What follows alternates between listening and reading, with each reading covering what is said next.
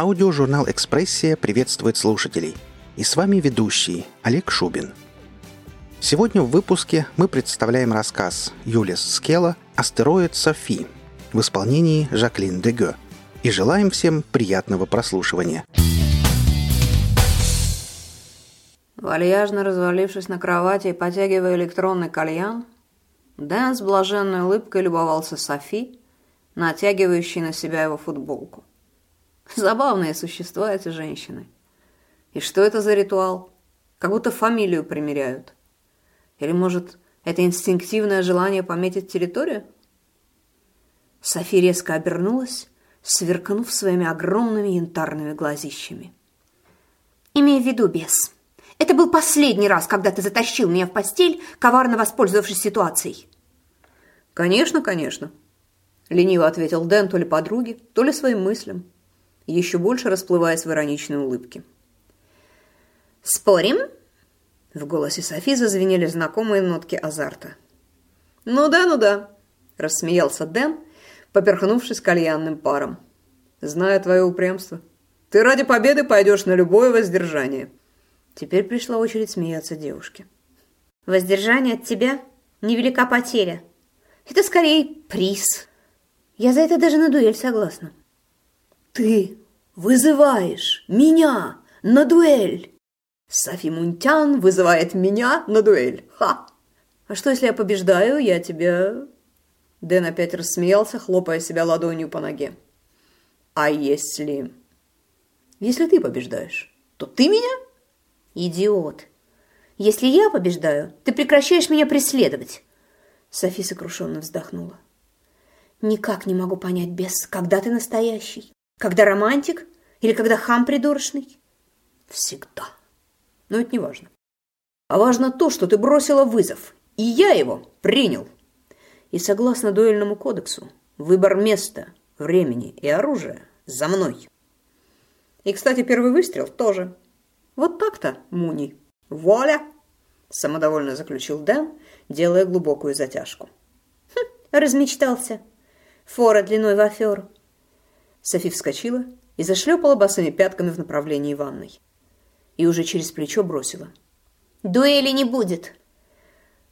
«Никуда ты не денешься, кошка азартная», — улыбнулся Дэн, погружаясь в мысли о предстоящем деле.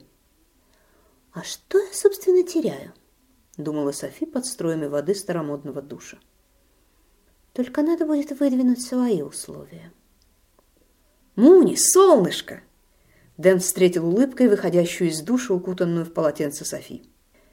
«Я решил справедливости ради изменить ставки. Два к одному. Сможешь накрутить больше половины от моего? Считай, победила. Думаю, это честно». «Еще одно условие, без», — ответила Софи, тоном, не допускающим возражений. «Ты ведь уже сделал свой первый выстрел, а я имею право об этом знать. Так что давай, выкладывай мне все о своей заготовке, а потом уж каждый сам по себе». Хм. «Ну, тогда слушай, все очень просто. Давным-давно, а может и недавно, начал Дэн, демонстративно изображая рассказчика, в далекой-далекой системе звезды, скажем, X, обнаружили сразу две планеты, пригодные к терраформированию. Думаю, тебе не составит труда догадаться, о чем я. Так вот, со временем колония на райской планете X3 начала серьезно отставать от более продвинутой в промышленном смысле колонии на X4. Между ними даже произошел какой-то инцидент из ресурсов, после которого колонисты X3 инициировали и протащили через федералов локальный закон о десятикратной компенсации за умышленное причинение материального ущерба. С тех пор между колониями сохраняются довольно интересные и напряженные отношения. Кстати, этот смешной закон действует до сих пор. Ну вот я и подумал. В кабинете губернатора Техаса запищал зуммер секретной связи. Он нехотя оторвался от созерцания в окне живописного пейзажа столичного оазиса посреди пустыни и бросил взгляд на парящую над столом надпись. Линия 2. Служба безопасности колонии. От Армстронга хороших вестей не жди.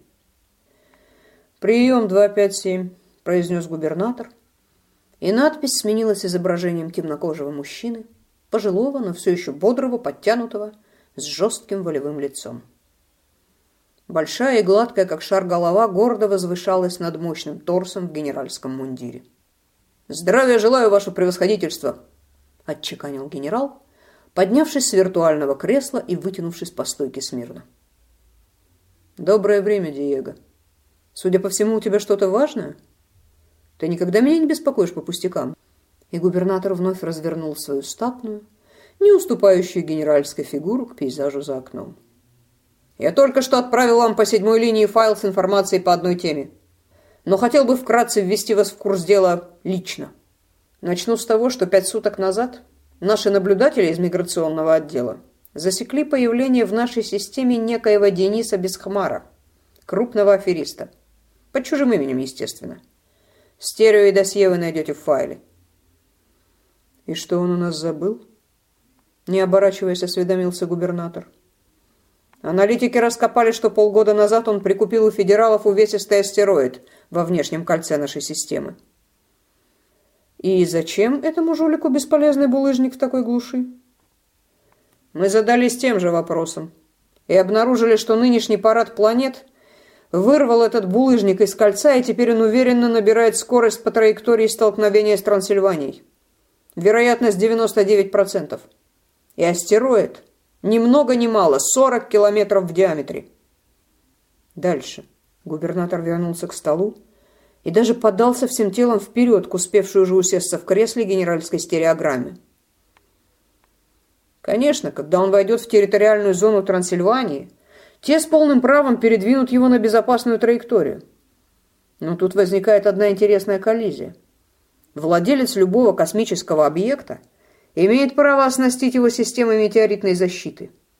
И тогда буксировка становится невозможной, только уничтожение. А согласно закону о компенсации... Я знаю этот закон, нетерпеливо гаркнул губернатор. Дальше. Астероид, который во внешнем кольце стоит миллиарда полтора-два, не больше, при вхождении в индустриальную зону приобретает... И его оценочная стоимость вырастает в разы. Таким образом, его уничтожение может повлечь компенсацию в районе 100 миллиардов. Так что эти параноики своим законом сами загнали себя в ловушку. Учитывая, какой сейчас в Трансильвании кризис, я в курсе. Губернатор прервал генерала, на этот раз задумчиво потирая подбородок. Сто миллиардов для трансильванцев сейчас катастрофически неподъемная сумма. Выплата такой компенсации грозит им полным экономическим коллапсом. И что этот жулик всерьез собирается нацепить на астероид защиту? Думаю, в этом нет особой необходимости. Сама такая возможность даст ему козыри для шантажа Трансильвании. Хотя есть еще один любопытный нюанс. Будучи не в состоянии выплатить компенсацию, трансильванцы имеют право расплатиться натурой то есть отдать потерпевшему одну из своих малых лун. Например, на яду. Она как раз одиннадцатикратно превосходит астероид. А зачем частнику голая безжизненная луна? Ему действительно ни зачем. А вот нам не помешало бы. Помните, как 17 лет назад они отказались продать нам Дриаду даже за 200 миллиардов? Стратегические интересы. Наша база на их Луне сразу сделает их более сговорчивыми во всех вопросах. Думаю, для Бесхмара. Один из запасных вариантов продажи наяды нам. Естественно, не за два. И даже не за 20 миллиардов. Губернатор внезапно нахмурился. «Генерал, а как могло такое случиться, что какой-то жулик обошел нас в таком вопросе?» «Ваше превосходительство! Наши системы слежения сконцентрированы на предупреждении угроз в отношении Техаса.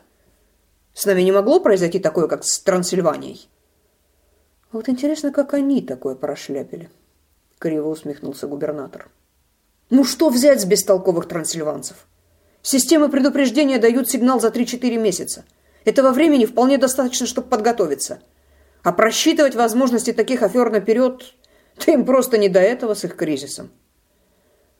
К тому же у них и мозгов на это не хватит.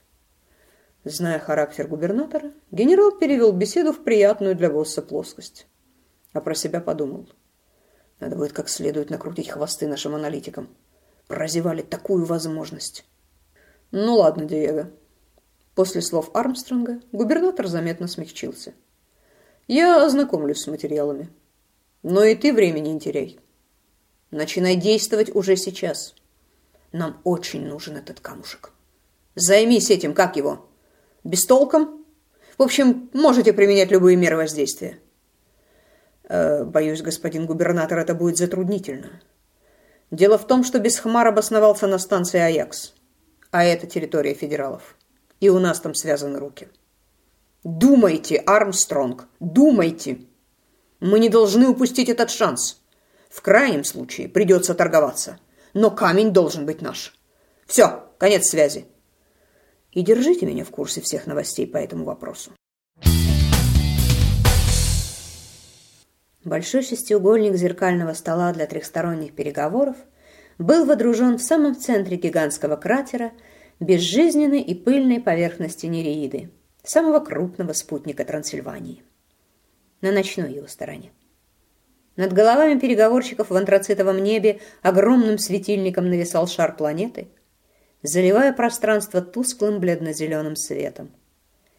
Материнская звезда сейчас как раз находилась где-то внизу, в противоположной полусфере. Отражение Трансильвании в зеркале стола еще больше усиливало фееричность пейзажа. За одной из сторон гексагона восседал организатор встречи. Голубоглазый Дэн Бесхмар, с торчащими ежиком светло-русыми волосами, зачем-то напяливший на себя черную мантию. В правой руке он сжимал лакированный деревянный молоток, а в левой — электронный кальян. «Ну и клоун», — подумал Армстронг, сидящий за другим торцом стола, через один от беса. Сразу и поп с кадилом, и судья из какого-то древнего детектива. Хотя место выбрано эффектно. Из-за спины клоуна выглядывал голубой диск наяды, почти полностью озаренный светилом, спрятанным за горизонтом.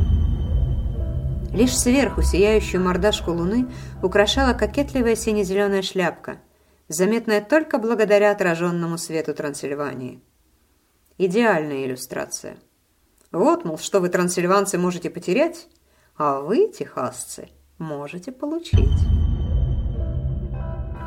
Равносторонний треугольник за столом замыкала серьезная дама без возраста в деловом брючном костюме классического фасона. Министр внешней политики автономной колонии Трансильвания Маргарет Глетчер. Ее плотно сжатые губы выдавали крайнее недовольство происходящим балаганом. «Доброе время, леди и джентльмены!» Бодро провозгласил Дэн, артистично стукнув молотком по деревянной наковальне. «Я рад приветствовать столь важных персон на своей скромной гаражной распродаже. Простите, что под открытым небом, но непогоды, кажется, не ожидается». Он окинул небосвод озабоченным взглядом и многозначительно добавил. «По крайней мере, Пока. Итак, приступим. Не думаю, что есть смысл представляться. Вы и так прекрасно знаете и меня, и друг друга. Даже лучше, чем я вас. К сожалению. Так вот, не будем терять времени, а сразу перейдем к делу. Вниманию почтеннейшей публики предлагается первый лот. И сделанный грустью добавил. Он же последний. Потому что единственный. Астероид Софи так я его назвал, уж простите этот каприз сентиментальному человеку. Будущий владелец, конечно же, сможет его переименовать, но мне будет очень жаль. Этот небесный объект дорог мне как память. И лишь тяжелое материальное положение вынуждает меня выставить его на продажу. «Хватит поясничать!» Резко оборвала его Глетчер, который уже начинал всерьез раздражать этот спектакль. «Ближе к делу!» Суровое лицо генерала выражало полную с ней солидарность. «Ого!» – бес изобразил изумленное лицо. «Торги еще не начались, но атмосфера уже накаляется, хотя, пардон, совсем забыл. Здесь ведь нет атмосферы!» И он демонстративно выпустил в пространство облачко кальянного пара. «Тогда не буду останавливаться на достоинствах выставляемого объекта. Тем более, что его параметры – размеры, масса – а главное скорость и траектория вам всем прекрасно известны. Перейдем, как справедливо потребовала леди Глетчер, ближе к делу. Начальная стоимость лота – 20 миллиардов. Кто больше? А не слишком ли круто вы забираете, молодой человек? Возмутилась госпожа министр. Он у вас что, палладиевый монолит? Лучше спросите, что он умеет за такие деньги. А он умеет падать в нужном месте и в нужное время. Это дорогого стоит. И Дэн выжидательно уставился на сердитую мадам, попыхивая кальяном. «Ну что ж», — впервые усмехнулся генерал, до этого являвший идеальный образец покерфейса. «Если Трансильванию не интересует эта бесполезная глыба за такие деньги, то я уполномочен от имени властей Техаса предложить сумму в 25 миллиардов». «Браво!» – оживился бес и схватился за молоток. «25 миллиардов! Суровый джентльмен в погонах? Раз. И энергично стукнул по наковальне. Двадцать пять миллиардов! Два! Тридцать! Резанула Глетчер и снова плотно сжала губы, буравя взглядом резвящегося афериста. «Тридцать миллиардов, мисс дипломат! Раз! Тридцать! Сорок!» Ринулся в атаку генерал, решив морально подавить противника, стремительно наращивая огневую мощь. «Еще раз браво! Сорок миллиардов, мистер генеральский мундир! Раз! Сорок миллиардов! Два!»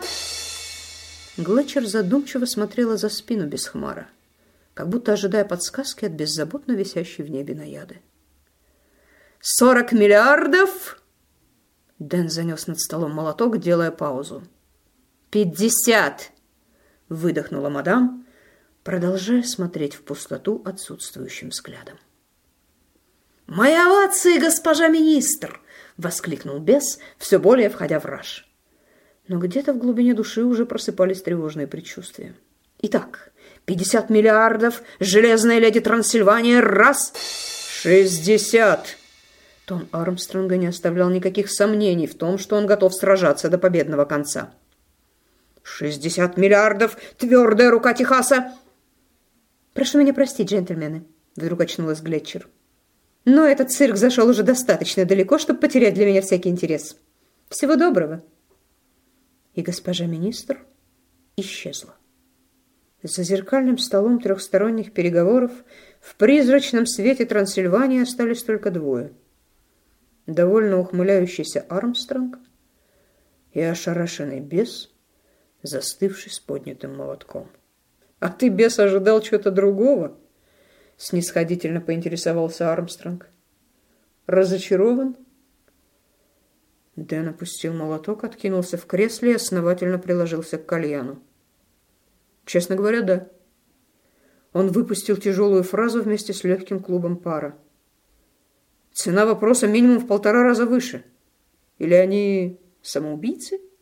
Так сделка состоялась? Генерал проигнорировал вопрос, уже не сомневаясь в своей победе и думая лишь над условиями контрибуции.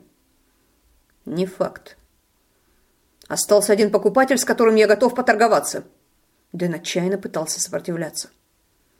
Мой драгоценный камушек стоит много больше. Более ста. Предлагаю вам восемьдесят. Только из уважения. Ай, бросьте. Он стоит столько, сколько за него готовы заплатить. Жесткая ирония во взгляде Армстронга не обещала ничего хорошего. Я готов заплатить шестьдесят. Есть другие предложения? Будут. Когда трансильванцы распылят мою Софи, я сдеру с них минимум сто. Предварительно установив систему защиты, для чего придется влезть в еще большие кредиты, нежели сейчас. А потом получить бесполезную луну? И по уши в долгах вы придете к нам с предложением купить наяду? Ну, мы купим. Миллиардов за десять. Если соизволим войти в ваше тяжелое положение.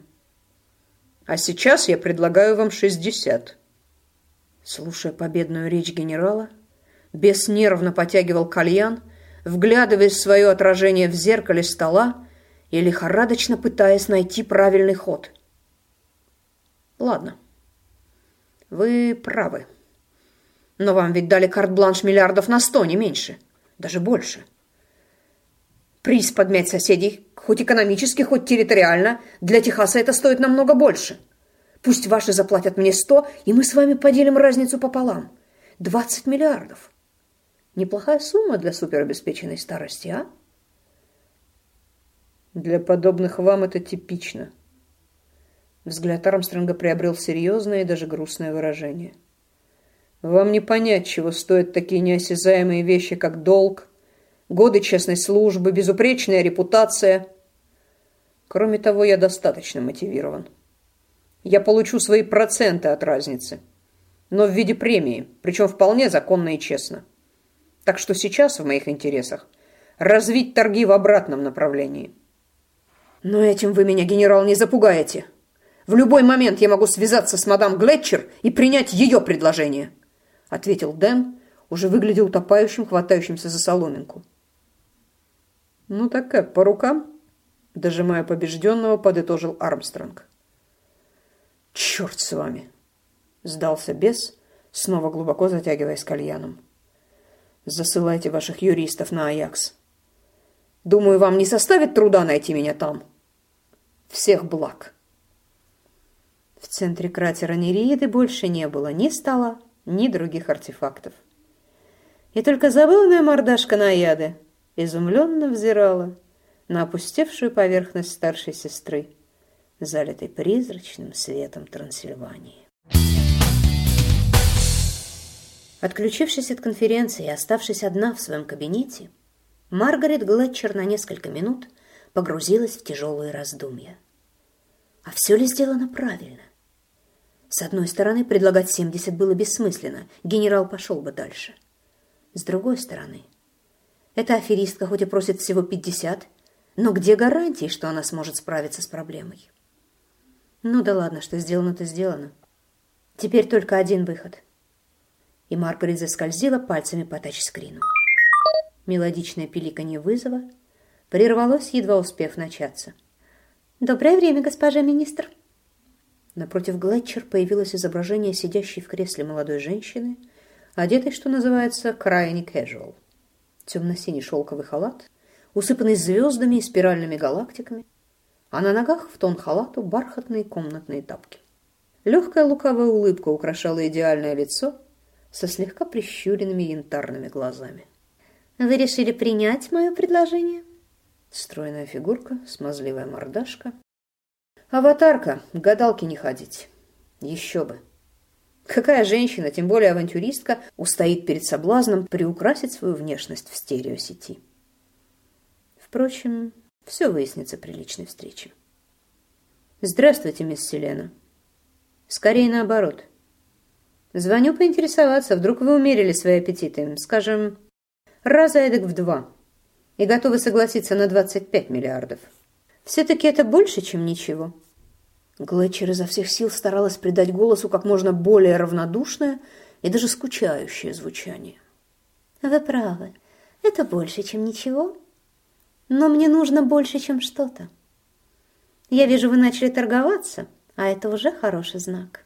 Но, боюсь, я не смогу обсудить с вами конкретные цифры, пока не узнаю результаты прошедших торгов. Ого! Мадам в удивлении подняла бровь. А вы прекрасно осведомлены. Не так хорошо, как хотелось бы. Ну что ж, я вижу, вы все равно узнаете то, что хотите. Избавлю вас от лишних хлопот. Техас покупает астероид за 60. Можете мне верить. Мне нет смысла врать. Верю, но потом обязательно проверю. А сейчас, если они действительно остановились на 60... Девушка сделала паузу, наклонив голову, словно что-то прикидывая в уме. Тогда я соглашусь, пожалуй, на 40. Нет, Сорок – это тоже много. Обнаружив, что Селена готова торговаться, Маргарет почувствовала себя более уверенно. От силы тридцать. Девушка опять взяла паузу на несколько секунд, после чего заявила тоном, которым оглашают окончательное решение. «Тридцать пять! И не на йоту меньше!» «Хорошо. Но нам будет необходимо обсудить детали в более конфиденциальном режиме». На лице Селены опять появилась улыбка, на этот раз плохо скрываемого торжества. «Я поняла. Личная встреча. Что ж, назначайте время и место. А тем временем генерал Армстронг связывался с губернатором. «Привет, Диего. Ну, какие новости?» Губернатор даже и не пытался скрыть свое нетерпение, нервно потирая подбородок. «Все в порядке, босс. Трансильванцы сдохли уже после пятидесяти. Так что шестьдесят и камень у нас в кармане. Теперь нам надо срочно организовать изготовление системы». «Не суетись, Диего». Тоном мудрого наставника остановил его губернатор, на лице которого блуждала самодовольная улыбка властителя, полностью взявшего ситуацию под контроль. Я уже думал над этим вопросом. Производство системы защиты, даже для такого мелкого объекта, займет какое-то время, а у нас его нет. Трансильванцы в любой момент могут что-нибудь предпринять и сорвать наши планы. Защиту нужно ставить немедленно. Выход один – купить готовую. Можно какую-нибудь старенькую, бэушную, недорогую. Дело ведь не в ее мощности и боеспособности. Главное ее наличие. Так что займись этим. Перешерсти вторичный рынок. Думаю, ты быстро найдешь что-то подходящее. Я понял ваше превосходительство. Сейчас же организую поиск. Задействую всех аналитиков. Хорошо. Ты правильно понял важность момента. Удачи. И держи меня в курсе. На Аяксе, в отдельном номере, который снимал без хмар, две пары глаз сверлили друг друга, грозя вызвать электрический разряд. Дэн и Софи стояли друг напротив друга почти вплотную. Вообще-то я мог бы давно отсюда убраться. Тем более, что в отличие от тебя, мой-то гонорар уже при мне. Ехидная улыбка не сходила с лица Дэна. Да? Ну чё ж не убрался? С наигранным удивлением спросила Софи. Что-то забыл? Конечно. Мой приз. Улыбка расплылась еще шире. Ты что, без? Считать разучился? Тридцать пять. Больше половины от шестидесяти. Стоп, стоп, стоп. расходы? Отними свои затраты.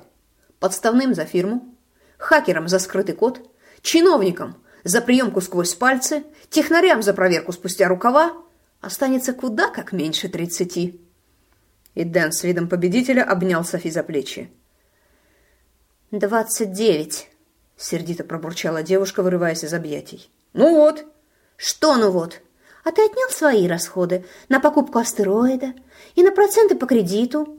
Останется точно не больше пятидесяти восьми». И Софи хоть и освободилась, но придвинула лицо еще ближе, лукаво сощурив глаза. Так что, выходит ничья? И бес опять заговорщически заулыбался.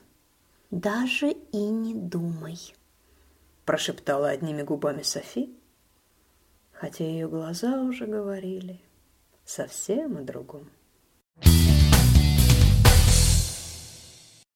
Генерал Армстронг нервно мерил шагами ширину и длину своего кабинета, не находя себе места. Тревожные мысли не покидали его ни на минуту. Вот уже час, как астероид вошел в Трансильванскую территориальную зону и... Ничего. Экран как будто завис, транслируя с разведстанции одну и ту же картинку. Никакого движения, никаких действий.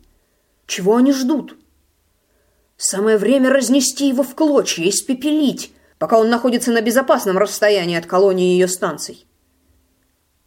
Или они что-то задумали? Но что? и вдруг какое-то движение вновь привлекло его внимание к экрану. Пространство, окружающее астероид, начало расцветать яркими голубыми точками, протягивающими свои щупальца к его поверхности. Через несколько секунд астероид превратился в нечто, похожее то ли на зал фейерверка, то ли на гигантский голубой одуванчик. Система защиты методично уничтожала охраняемый объект.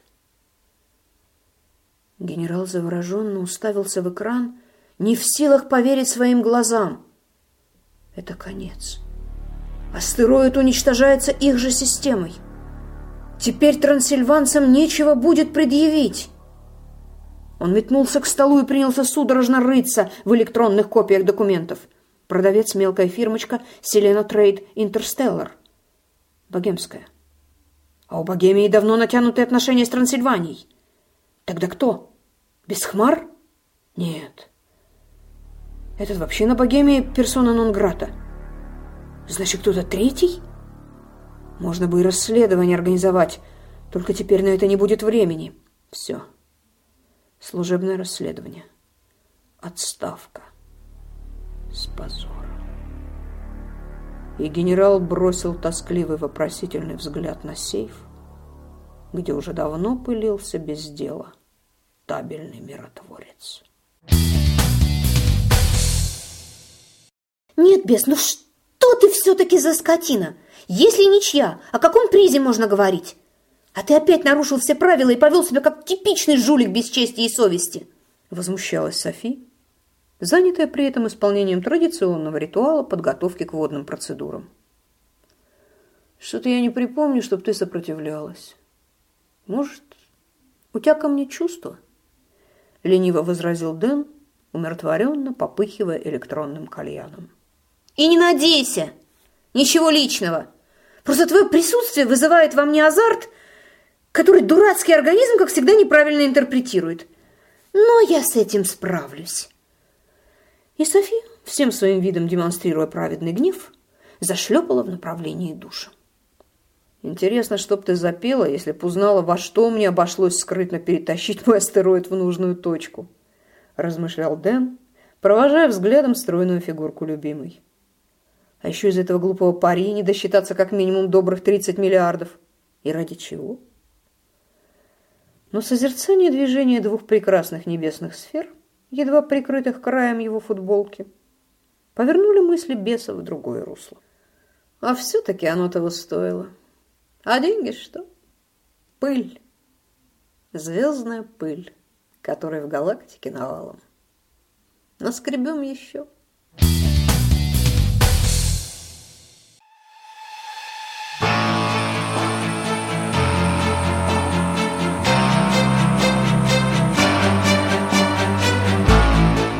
Вы прослушали рассказ Юлис Скелла «Астероид Софи» в исполнении Жаклин Дегё. Автору и исполнителю будет приятно услышать мнение о работе. Оставляйте пожелания в комментариях к этому выпуску. Наша команда очень благодарна всем за оказанное внимание. Аудиожурнал «Экспрессия» желает вам прекрасного настроения. Будьте вместе с нами и до встречи в следующем выпуске.